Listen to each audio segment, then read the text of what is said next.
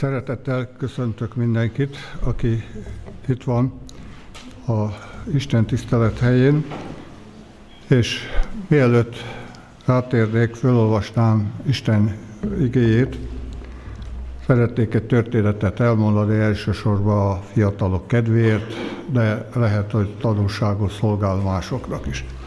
Ezt a történetet úgy olvastam, hogy volt Afrikában egy farmer. Nem túl jól ment neki, próbálkozott különböző módon, különböző növényekkel, különböző állatokkal, de hát épp hogy csak úgy a lét fennmaradás szintjén tudott lenni. És akkor egyszer hallott egy olyan történetet, hogy vannak olyan részek Afrikában, ahol lehet gyémántot találni. És hát erre úgy gondolta, hogy elmegy és szerencsét próbál, elmegy gyémántot keresni. És elment ez az ember, eladta a farmját, és elment, és éveket bóklászott Afrika szerte, de egy ekkora kis, pici gyémántot se talált. Aztán visszatért, ahonnan elindult, és látta, hogy ott, ahol az ő farmja volt, amit eladott, ott egy egész szép nagy ház van, és egész módos az az ember, aki megvette tőle a farmot, és hát bekopogtatott hozzá, és megkérdezte, hogy mi újság van, hogy van, és azt mondta, hogy egészen meggazdagodtam, mert ahogy kapáltam a kertbe, a csillogó köveket láttam, és mikor jobban megvizsgáltam, kiderült, hogy gyémántok. És hát azóta egész jól élek, mert azokat eladtam. Néha elmegyünk máshová keresni a boldogságot, vagy a szerencsét, más országba, vagy más megyébe, vagy ugye másképp képzeljük el, mint ahogy elindultunk, és lehet, hogy csak otthon kellene egy kicsit körülnézni, és ott megtalálnánk a értéket, és biztos vagyok benne, hogy ugye van egy kicsit az az elv, a gyülekezetben is, hogy a szomszéd gyülekezeten mindig zöldebb, ugye hát ugye a szomszéd rétje mindig zöldebb alapján, de higgyük el, hogy Jézus Krisztus meg lehet ebbe a gyülekezetbe is találni, aki a legnagyobb kincs, aki a legdrágább nekünk. Most a Máté Evangélium a 14. fejezetéhez lapozzunk, és a 22-től a 33-ig olvasom Isten igéjét. Tehát a Máté evangéliuma 14. fejezet, 20, 14. fejezet 22. verstől a 33-ig. Itt szól Isten igéje. És mindjárt kényszerítette Jézus az ő tanítványait, hogy szálljanak a hajóba, és menjenek át előre a túlsó partra, míg ő elbocsátja a sokasságot. És amint elbocsátotta a sokaságot, felment a hegyre, magányosan imádkozni. Mikor pedig beesteledett, egyedül volt ott. A hajó pedig immár a tenger közepén volt, a haboktól háborgatatva, mivel hogy a szél szembe fújt. Az éjszaka negyedik részébe pedig hozzájuk ment Jézus a tengeren járva. És mikor látták a tanítványok, hogy ő a tengeren jár, megrémültek és mondták.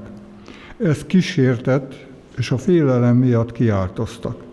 És Jézus azonnal szólt hozzájuk mondván, bizzatok, én vagyok, ne féljetek.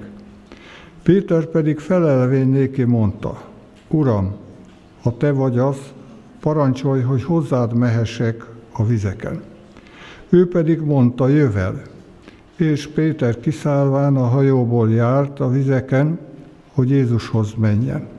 De látva a nagy szelet, megrémült, és mikor kezdett merülni, kiáltott mondván, Uram, tarts meg engem! Jézus pedig azonnal kinyújtván a kezét, megragadta őt, és mondta néki, kicsinyhitű, miért kételkedtél? És mikor beléptek a hajóba, elállt a szél. A hajóba levők pedig hozzámenvén leborultak előtte, mondván, bizony, Isten fia vagy.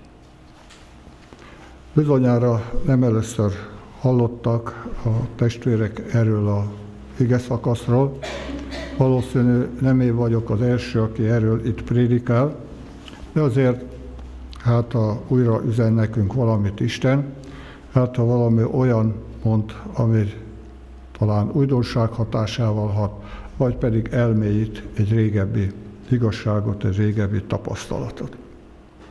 De egész furcsának tűnik, ahogy olvassuk ezt a történetet, hogy Jézus belekényszerítette a tanítványokat a hajóba, és arra kényszerítette, hogy menjenek át a túlsó partra. Nem nagyon találkozunk azzal, hogy Jézus ilyen határozott lett volna egyre, hát ezt a kifejezést használta volna a Biblia, hogy bárkit is kényszerített. Ugye kiderül, hogy a következő miatt volt ez. Előtte olvassuk a igét, látjuk, hogy megtörtént az 5000 embernek a megvendéglése. Az emberek jól laktak, jól érezték magukat, süttették magukat a napon, hasuk tele volt, és úgy gondolták, hogy most nekünk pont ilyen királyra volna szükségünk. Aki meggyógyítja a betegeket, aki jól akad bennünket, anélkül, hogy bármit is kellene csinálni, itt az ideje, hogy Jézust kiáltják, a királyák kiáltsuk. Ugye ebbe Júdás volt a fő szervező, és Jézus tudta, hogyha ezt megteszi a nép, hogyha engedi magát királyá kiáltani, akkor az a terv, amiért lejött a földre, az keresztül lesz húzva.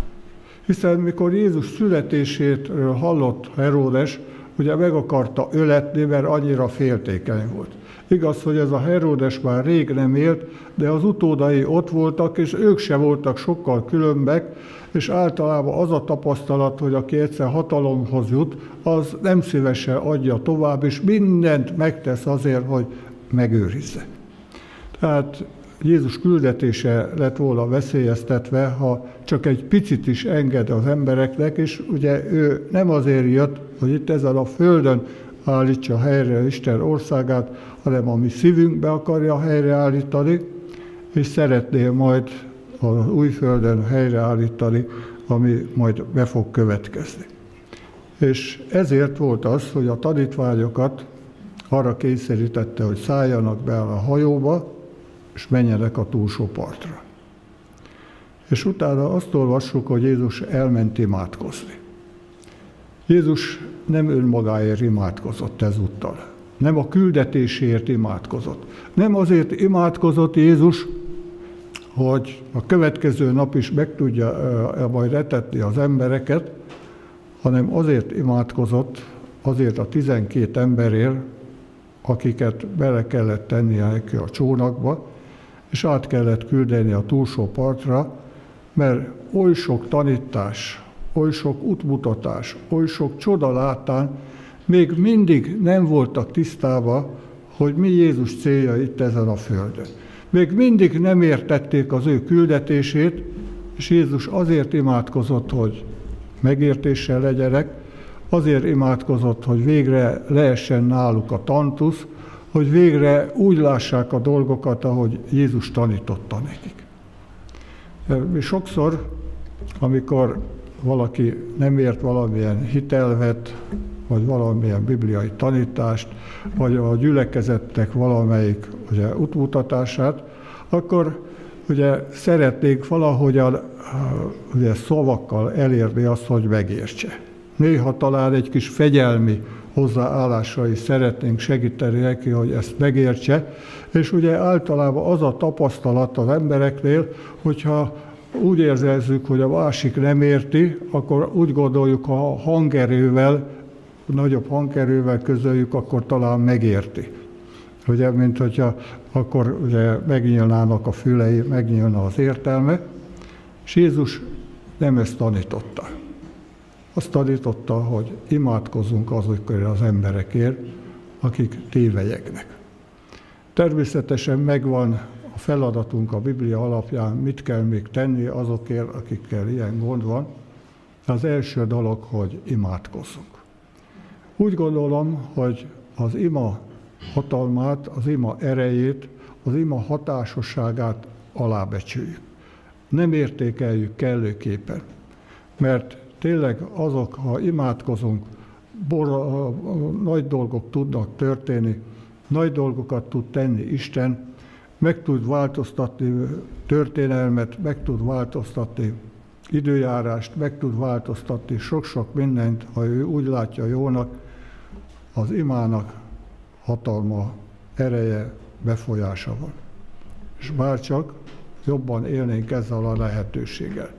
Néha úgy tűnik, úgy látom, amikor ugye testvéreknek azt mondom, hogy imádkozzunk ezért a dologért, mint hogyha ez egy olyan szép keresztény malaszt lenne, ezzel el lehet kenni a dolgokat, akkor nem kell csinálni semmit, nem ezt jelenti, nem kell semmit tenni.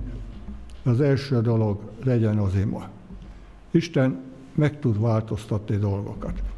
Egy nemrégi tapasztalatot hadd mondjak, hogy hát a gyülekezetben ugye közismert, hogy mindig vannak olyanok, akik hát ugye ritkába jönnek, elmaradoznak. És az egyik gyülekezetben is számba vetettük ezeket az embereket, és imádkoztunk értük. És egy valaki, akivel ez történt, hogy olyan elmaradozóba volt, egy komoly betegségbe esett. És miután hát átesett a műtéten, megváltozott a gondolkozás módja. Azóta belátta, hogy nem helyesen járt el azzal, hogy elmaradozott Istentől, hogy Istent vádolta bizonyos dolgokért, most meg van békélve, és még ugye most lábadozó félve van, de már újra jár a gyülekezetbe. Mi emberek gyakorlatilag nem tettünk semmit, mert amikor mi próbálkoztunk, elutasító volt. De Isten közbe tudott avatkozni. Nem feltétlenül biztos, hogy mindig ezt teszi. Nem biztos, hogy betegséget küld, vagy enged meg valakinek az életébe. Nem biztos, hogy e, ilyen szigorral teszi, máskor más módon. Ő tudja, hogy kit hogyan lehet megszólítani, de a mi szent kötelességünk, hogy imádkozzunk egymásért. Imádkozzunk a családtagjainkért. Imádkozzunk azokért, akik körülöttünk vannak. Találkoztam a héten Major testvérrel, és még egy ima tapasztalatot hadd mondjak el, amit ő mondott el. Azt mondja, hogy valahogy úgy érezte reggel, a reggeli áhítatnál, hogy nem szokott imádkozni a hozzátartozóiért olyan szempontból, hogy Isten őrizze meg őket közlekedés közben. Őrizze meg őket, hogy ne érje őket baleset, ne okozzanak balesetet, hogy jó szerencsésen célba érjenek. És ahogy ezt Isten a szívére helyezte, imádkozott így a hozzátartozóikért, és aznap történt azt, hogy az egyik hozzátartozója elment egy tüzéptelepre, és sebességbe tette az autót.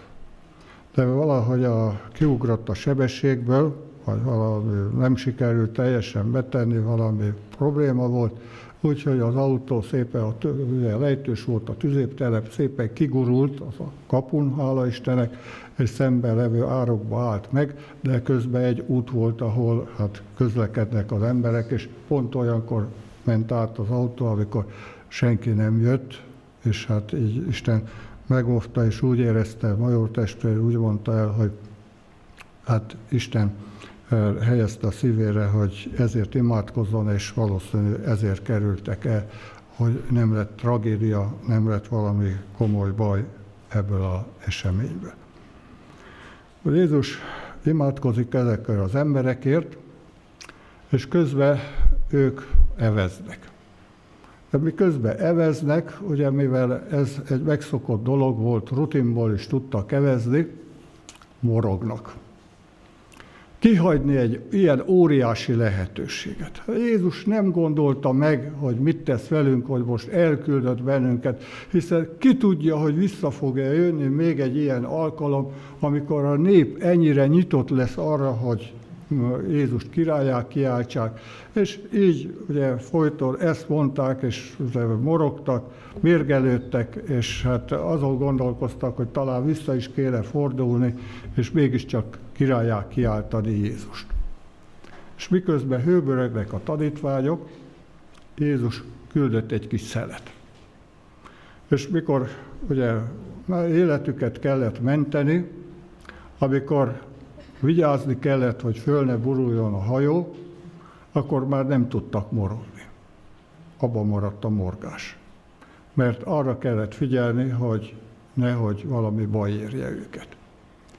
És ugye ez a következő tanulság, amivel Isten ebből a történetből meg akar tanítani bennünket, hogy néha azért vannak körülöttünk felhők, azért vannak bajok, azért, mert lehet, hogy túlságosan a saját gondolatainkkal vagyunk elfoglalva.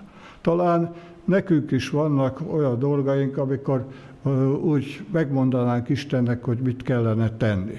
Milyen lenne a jó eljárás az ő részéről, hogy itt a tanítványok akarták, és ez a vihar megakadályozta őket abba, hogy ezt tovább folytassák, és ugye abban maradt a morgolódás.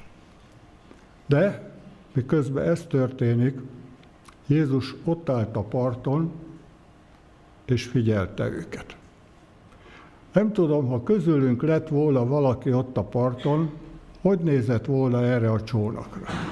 Na az baj, itt ez az egy tucat hőbörgő, vagy valami hasonlót mondanák. Ezek a tudatlanok, vagy ezek, akik nem tudják megtanulni a leckét, vagy ki tudja, hogy mit gondolnánk róluk, lehet, hogy még olyan gondolatok is eszünkbe jutnának, amit talán a szószékről nem illik elmondani, de minden esetre nem úgy néznénk rá, ahogy a Jézus élete leírja hogy ezzel kapcsolatban. Jézus úgy nézett rájuk, mint akik a világ világossága lesznek. Ti most úgy néztétek volna rá ezekre az emberekre, elmondva az előzményeket?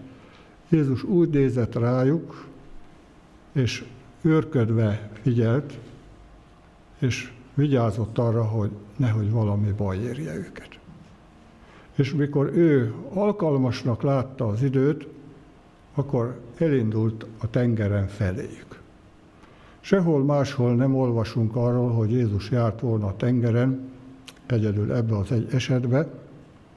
Jézus megy e felé az emberek felé, akik számára drága lelkek voltak, akik a világ világossága lesz, akire az evangéliumot bízza.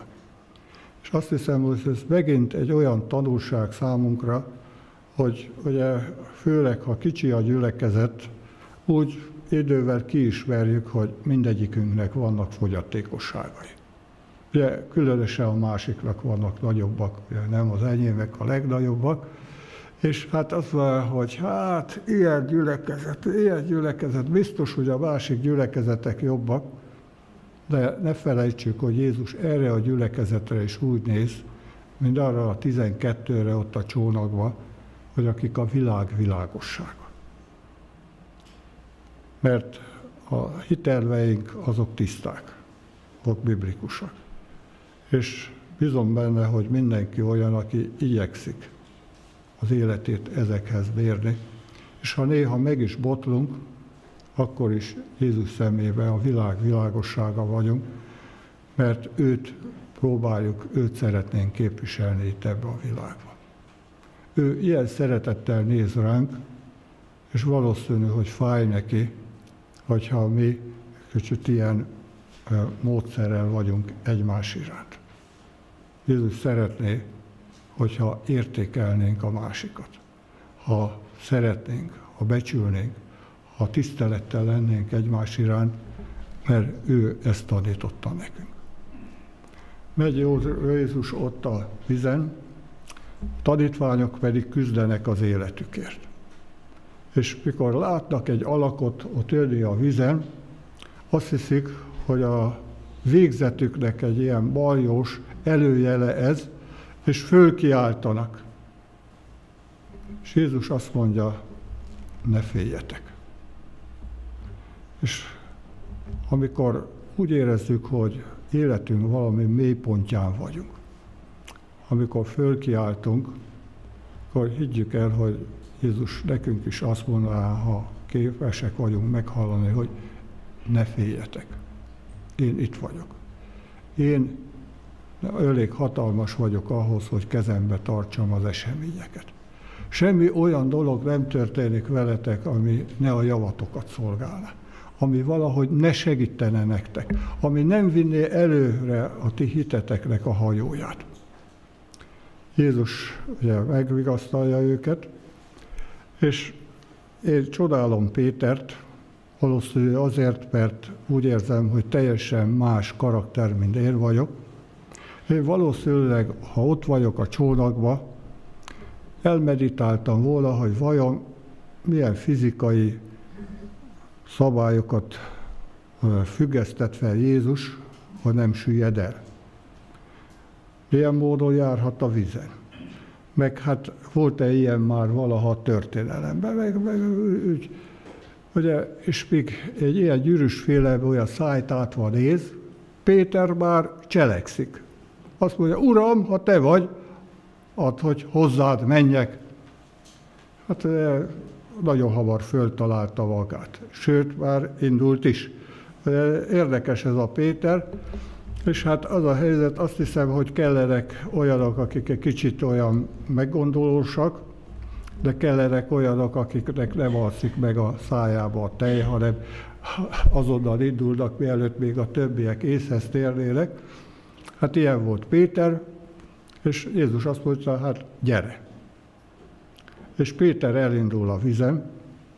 Hát, hogyha nem lesznek érdekesebb dolgok, akkor valószínűleg, hogy oda megyünk hozzá, ezt megkérdezzük, hogy milyen érzés volt. Mit érezti a talpad alatt, amikor elindultál a vizen. Olyan volt, mint a jegen járnál, olyan volt, mint hogyha valami puha párnán, vagy, vagy mit éreztél, hogy fönn tudtál maradni a vizen. És hát elindul, és tesz néhány lépést, és elkezd süllyedni. De ha Jézus életét megnézzük, az egy kicsit bővebb magyarázattal szolgál, mint ahogy első olvasatra ezt látjuk így a Bibliából. Ugye nem csak a szélel volt problémája Péternek, hanem azzal is problémája volt, hogy úgy hátra nézett a tanítvány társaira, és hát ugye a mai ilyen pesties szövege azt mondja, nézzétek az öreget, képes vagyok járni a vizen. Ti meg csak néztek, mind az üregi nyulak onnan a csónakban. Ugye, és hát ugye ez az, ami vesztét okozta Péternek, hogy kezdett süllyedni. Tulajdonképpen ugye a magyar kifejezés a gőgös emberre azt használja, hogy ugye fölfújt hólyag. De érdekes módon, hogy a, nem azek szerint a fizikai törvényszerűségek szerint működik a felfújt hólyag, mert ugye a felfújt hólyag az fönnmaradna a vízen, de ez elkezdett süllyedni, mert a gőg az olyan, mint egy ólom. Lehúz bennünket. Bármennyire is azt hiszük, hogy nem, és néha ugye a mai világban ez tűnik majdnem csak az egyik legfontosabb értéknek, és ez diktálja, hogy te megérdemled, te különös vagy, te egyedi vagy, mondják mindenfélét, hogy jól kihúzd magadat. Ugye, ha és mindenki igyekszik valamiben valami leglenni, de ugye ez nem biztos, hogy a javunkat szolgálja. És ugye ez elmeríthet bennünket a hit dolgába. A gőgös emberrel a legveszélyesebb találkozni, nem azért, mert alul maradunk a vitába, hanem azért, mert neki se Isten, se ember, senki nem tud semmit megmagyarázni, mert mindent ő sokkal jobban tud. Nekem nem magyarázzátok meg. Nekem nem mondjátok. Én jobban tudom. Ugye, még ha nem is mondja, akkor is ez van a magatartásában, tulajdonképpen ez van a gőg mögött. Ő nem akar mástól tanulni, ő ilyen önbölcs, mindent tud. És Péter elkezd süllyedni. És rögtön rájön, hogy baj van, és oda kiált Jézusnak, hogy Uram, ments meg. Hát de csodálom Jézust, mert ha én lettem volna És mondjuk a fiam, mikor még kicsi volt, vagy a lányom, hogy valami rosszat tett volna, amit mondok, hogy nem szabad ezt így csinálni, és akkor van valami következménye, akkor egy kicsit úgy hagytam volna. Ugye ebben az esetben, hogy nyeljenek egy kis vizet. Úgy, úgy kell, le kell, és miután hát úgy egy fél liternyit megittál, meg úgy jobban elmerültél, akkor majd kihúzlak. Nem hagyom, hogy elveszél, de, de tanult meg jól a leckét. És itt azt olvassuk, hogy Jézus azonnal kinyújtotta a kezét. Nem várt, nem leckésztette meg úgymond Pétert. Mert azzal, hogy Péter, hogy Jézushoz kiáltott, már kifejezte azt, hogy Uram, csak te tudsz segíteni. Csak te benned bízom. És ugye ez beszél arról, hogy Isten mennyire nyitott arra, hogy meghallgasson bennünket. Vannak olyan imák, amikre, mert minden meghallgat azonnal. Nem raktározza, vagy nem úgy van, mint az e-mailekkel némelyek, hogy majd valamikor elolvasom, majd, hogyha több összegyűlik, aztán megválaszolatlanul maradnak, hanem azonnal ugye, jegyzi őket. Csak van olyan dologra, amire azt mondhatja, hogy ezt nem adhatom meg, mert nem válna javadra. Más dolgot meg azt mondja, hogy ezt megjegyeztem, de más időzítéssel kapod meg.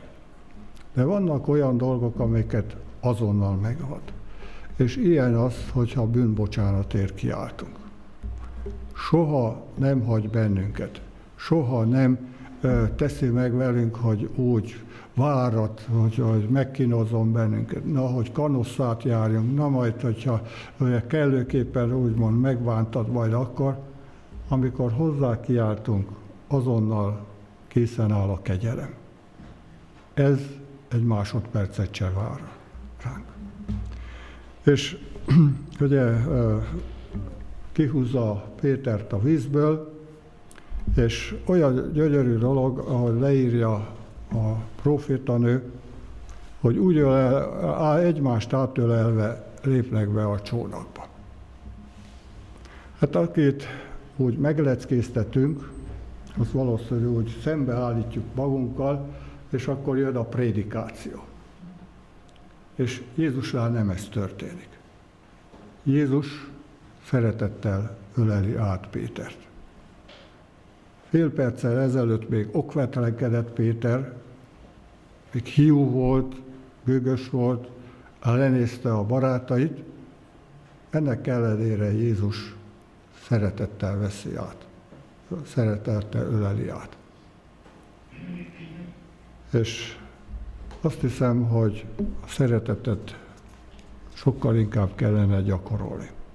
És nem csak azok iránt, akik szimpatikusak, akik kedvesek, akik egyet értenek velünk, akik ugyanazt gondolják, amit mi, mindenre bólintanak, amit mondunk, hanem még azok, akik ellenkeznek néha, akik másképp gondolkodnak, nekik még nagyobb szükségük van a szeretetünkre és a szeretetünk kifejezésére. Beléptek a csónakba, elállt a vihar, és a tanítványok azt mondják, hogy bizony Isten fia vagy. Ez a tapasztalat, amin végbe mentek, meggyőzte őket egy igazságról. Kifejezik azt, hogy látják, hogy Isten hatalma van Jézusnak, hogy ő a megígért messiás. Van azért egy tanulság, ami rejtve van ebbe a történetbe. Ugye, a 11-en eljutottak oda, hogy megértették, hogy Isten fia. De van valaki, ugye Jódásról később és máshol szól a történet, aki ugyanazokat a dolgokat élte át, ugyanazokon a tapasztalatokon ment át, mint a többi 11, és ő, neki az volt a problémája mindvégig, hogy nem hitte azt, hogy Jézus Isten fia. És ez elgondolkoztató. mi adventváró nép vagyunk, bent van a nevünkbe, várjuk Jézus eljövetelét. És azt mondjuk, hogy készek akarunk lenni Jézus második eljövetelére. Fel akarunk készülni erre az alkalomra. És tulajdonképpen ugyanazokat a prédikációkat halljuk, ugyanazokon a tapasztalatokon mehetünk át, ugyan abba a gyülekezetbe járunk, ugyan olyan konferenciára tudunk venni, ugyan azok a könyvek állnak rendelkezésre mindegyikünknek, és lesznek olyanok, akik készek le Jézus eljövetelére, és lesznek olyanok, mint Júdás, akik annak ellenére, hogy itt vannak, kételkedők maradnak. Azok, akik nem fogadták el igazán a szívükbe azt a tanítást, amit kaptak.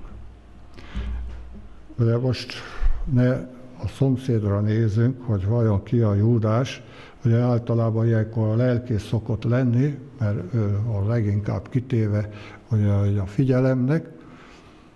Az a helyzet, hogy most annak az ideje van, hogy elsősorban önmagunkra nézünk, önmagunkba.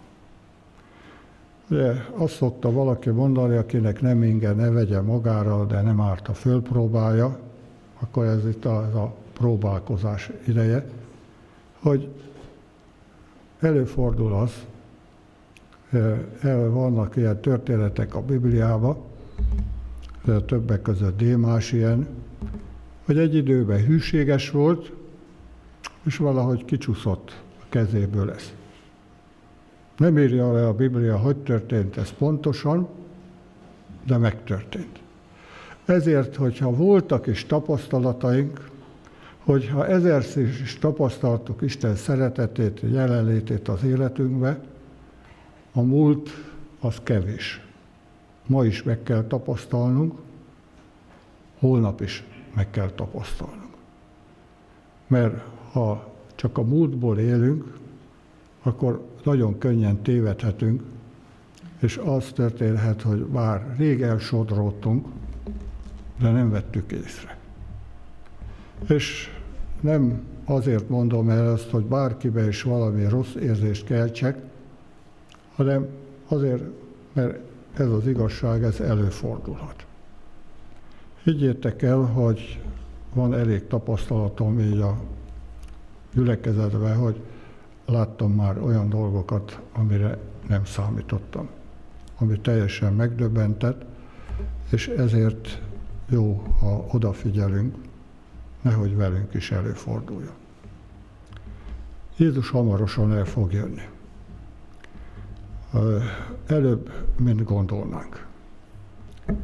Tulajdonképpen most ugye ez a Dorina, az megint egy ilyen kopogtatás volt az ajtónkon, hogy hamarosan jövök. Ég a dzsungel, amit el se lehetett képzelni. Ugye az eső erdő égjen. Olyan lett az éghajlatváltozás, hogy alkalmas volt arra, hogy begyulladjon.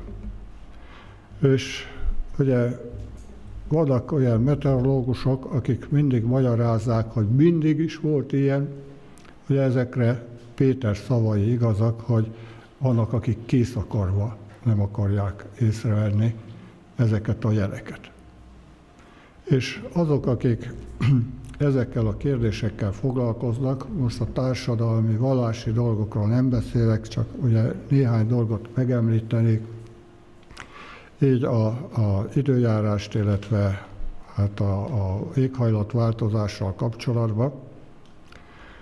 A, azok a tudósok, akik hisznek abba, és meg is állapították, hogy ugye emelkedett már több fokkal a földnek a középhőmérséklete, eltűntek lecserek, kezdenek sivatagosodni olyan helyek, ahol előtte még lehetett élni, azok azt prognotizálják, hogy 2050 körül, és ehhez durván 30 év van. Ez nem egy hosszú idő. El fog olvadni az északi sark. Nem lesz jég az északi sarkon. El fognak tűnni a gletszereknek a többsége. Ugye New York, London, Kairó, meg egy csomó ilyen város, ami a tengerpartra települt, az vízbe fog tocsogni. Nem merül el, mert hát egy ilyen egy méternyi emelkedés lesz durván, de ugye bőven ugye víz alatt lesznek, és viszont lesznek olyan helyek, ahol ma még mezőgazdaság folyik, ott meg sivatag lesz. Az emberi kapzsiság oda vezetett, hogyha minden ember annyit fogyasztana a Földön, annyi energiát és egyebet használna fel, mint az európaiak, akkor még két földre lenne szükségünk most. Ezért van azt, ugye, hogy augusztus körül megetszük azt, ami egész évre való volna, hogy elhasználjuk azt. Leszokták ezt mondani a rádióban. És ha mindenki annyit fogyasztana, mint az amerikaiak, akkor még négy földre lenne szükségünk. És ugye, ha ebbe az ütembe fejlődik, így fejlődik, ugye idézőjelbe téve a világ, akkor ki a, ezer, a század közepére még hat földre lenne szükségünk. És ez nem lesz, mert egy földünk van. Ezen kellene élni. Azt mondják a tudósok, hogy a vég kódolva van. És én boldogan hallom ezt, mert 40 éve várom Jézus eljövetelét, és úgy tűnik, ha Isten segít, megtörténhet, hogy még az én életembe eljön. Nem álom, nem egy kitalált valami, egy szükséges valóság, mert nem úgy írja le, hogy a katasztrófa vert véget ennek a földnek, hanem az ő eljövetele zárja le ennek a földnek a történelmét. Hogy mi fog lenni még ezen a földön, nem tudom, de hogyha azok az emberek, akik most a tengerparton élnek, és általában ott él az emberiségnek a nagyobb része, elindulnak befelé, hát akkor ez a migráció, ami most van, ez csak a kismiska hozzá képest. És ki tudja, hogy milyen módszerekkel akarják elvenni azokat a területeket, azokat az édesvizeket, amik még rendelkezésre állnak, nem tudom, mert nem vagyok proféta. De általában ez nem szokott olyan kedves módon történni. Nehéz idők állnak be. És ma van a felkészülés ideje. És lehet, hogy úgy tűnik, hogy ez a felolvasott bibliai szakasz, az egy ilyen lájtos valami volt. De higgyétek el, hogy mindazok az elemek, amiket tartalmazott, mind fontosak a lelki épülésünkre. Csak egy dolgot mondjak, ugye említettem Péternek a büszkeségét. A Laodiceának nem ezt veti Jézus a szemére? Gazdag vagyok, meggazdagodtam, semmire sincs szüksége. Ez nem egy fennhézó valakinek a kijelentése. És azt mondjuk, hogy ugye ebbe az időbe élünk. Szükségünk van ezekre a tanításokra, és Isten őrizze meg a szívünkbe, és adja, hogy tanuljunk ezek által, az ő kegyelméből. Amen. Mennyei édesatyánk, köszönjük te néked ezt a bibliai történetet, és köszönjük azt az üzenetet, amit küldtél rajta keresztül. Köszönjük, Atyánk, hogy Te arra bátorítasz és arra tanítasz bennünket, hogy hagyatkozzunk rád, még akkor is, hogyha nem értjük adott esetben az eseményeket. Add, hogy bízunk abba, hogy Te a kezedbe tartasz mindent, és minden, amit Te vezetsz, az a legjobb, az a számunkra a, leg, a legjobb megoldás. Köszönjük, hogy szeretnél bennünket imádkozó emberekért tenni. Köszönjük, hogy újra és újra fölhívod a figyelmünket erre a fontos eszközre, ami által közelebb kerülhetünk Te hozzád, és másokért is imádkozhatunk. Köszönjük, hogy Te nem hagysz bennünket magunkra a bajunkba. Köszönjük, hogy Te segítőkész Isten vagy, folyton figyelemmel kíséred a mi életünket, minden lépésünket. Köszönjük, és hálásak vagyunk azért is, hogy Te szeretnél a gőktől megóvni bennünket. Szeretnél segíteni ahhoz, hogy alázatos, engedelmes gyermekeid lehessünk. És köszönjük, hogy arra is vágysz, hogy olyan emberek legyünk, akik megvallanak téged. Kérünk, segíts ehhez bennünket. Jézus drága nevéért kértünk. Amen.